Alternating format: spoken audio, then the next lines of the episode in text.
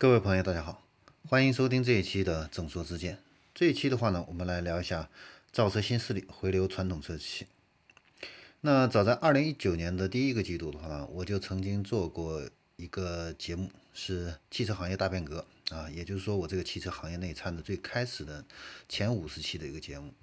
那在这五十期的一个节目的话呢，呃，我对传统车企的未来的五年的战略的一个规划。呃，以及新兴车企的一个目前的一个现状的一个分析，也包括了互联网汽车，呃，互联网企业进军汽车行业的一个状况，进行了一个深度的一个呃解读和剖析。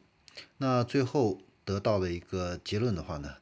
呃，我们在这里可以再回顾一下。首先，第一个啊，就是。新能源的这些造车新势力的话呢，未来生存状况堪忧啊，这是第一点。第二点的话呢，就是传统车企强者恒强啊，不管是从它的一个技术的一个积累，还是从它的一个成本的一个优势，还有一个它的一个造车的一个工艺，还有它的一个口碑等等啊，都支撑着传统车企。如果一旦实现了一个转型，它的反应速度啊，是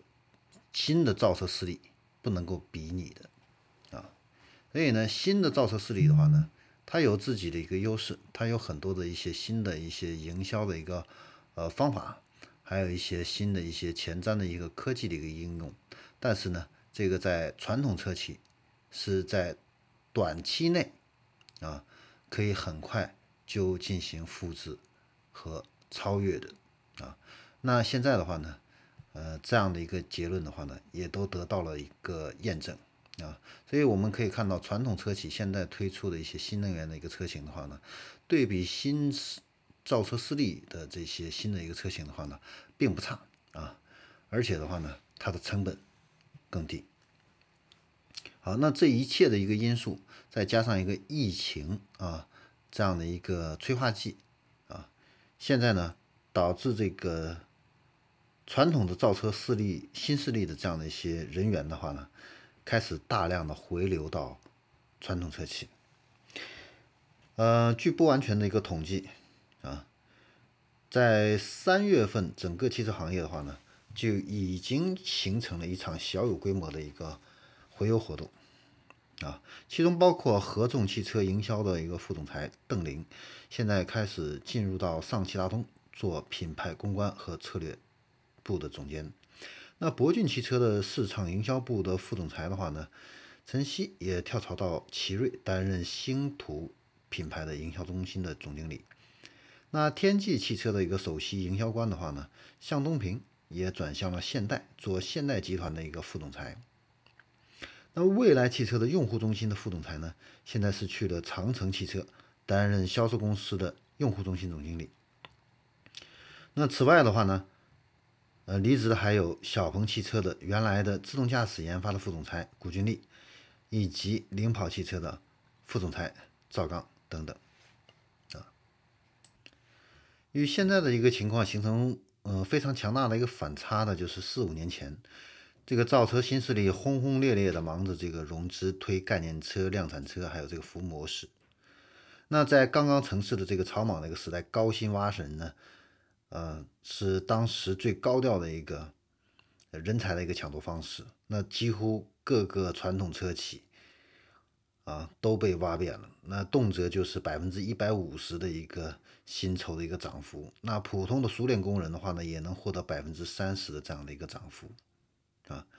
那在上海汽车城的安亭啊，上海大众、通用，还有捷豹路虎、沃尔沃等这些企业的话呢，都备受挖墙脚这样的一个。苦楚，啊，那最疯狂的就是二零一七年了。那传统车企的话呢，明显能够感觉到人才流失的这样的一个危机，根本扛不住三倍工资挖角的这种情况。那上汽集团最后不得已采启用了这个员工持股的这样的一个计划，避免人才的一个进一步的一个流失。所以。很多传统车企的一个高管甚至开玩笑说自己涨薪的话呢，都是贾跃亭带来的这样的一个福利啊。那据统计，仅仅就2017年，就有两百名的车企的在职的总经理以上级别的高级管理人员跳槽到了造车新势力。那从高管的这个离职潮的话来看的话呢，呃，造车新势力的一个未来的一个前景的话呢，呃，可以说是不是很乐观，尤其是这一次的一个疫情的话呢，呃，更直接的影响到了造车新势力的一个呃融资的一个情况。一旦失血的话呢，造车新势力的一个呃车型的一个推出啊，包括这个呃未来的一个销售。都会受到一个大大的一个影响啊，呃，所以呢，今年的这一次疫情啊，对整个的一个汽车行业应该说是一次大的一个洗牌啊，嗯，强者仍然是恒强啊，所以未来的话呢，除了头部的这些新能源的汽车的这些造车新势力，你比如说特斯拉啊，未来啊啊这些。早已经开始量产汽车的这些造车造车新势力的话呢，呃，未来会存活下来。后期的像还没有出量产车的这些造车新势力的话呢，前景还是呃很堪忧的，那需要经受住巨大的这样的一个考验啊。好，我们这一期的正说之见就给大家分享到这里，希望对大家能够有所帮助。我们下一期再见。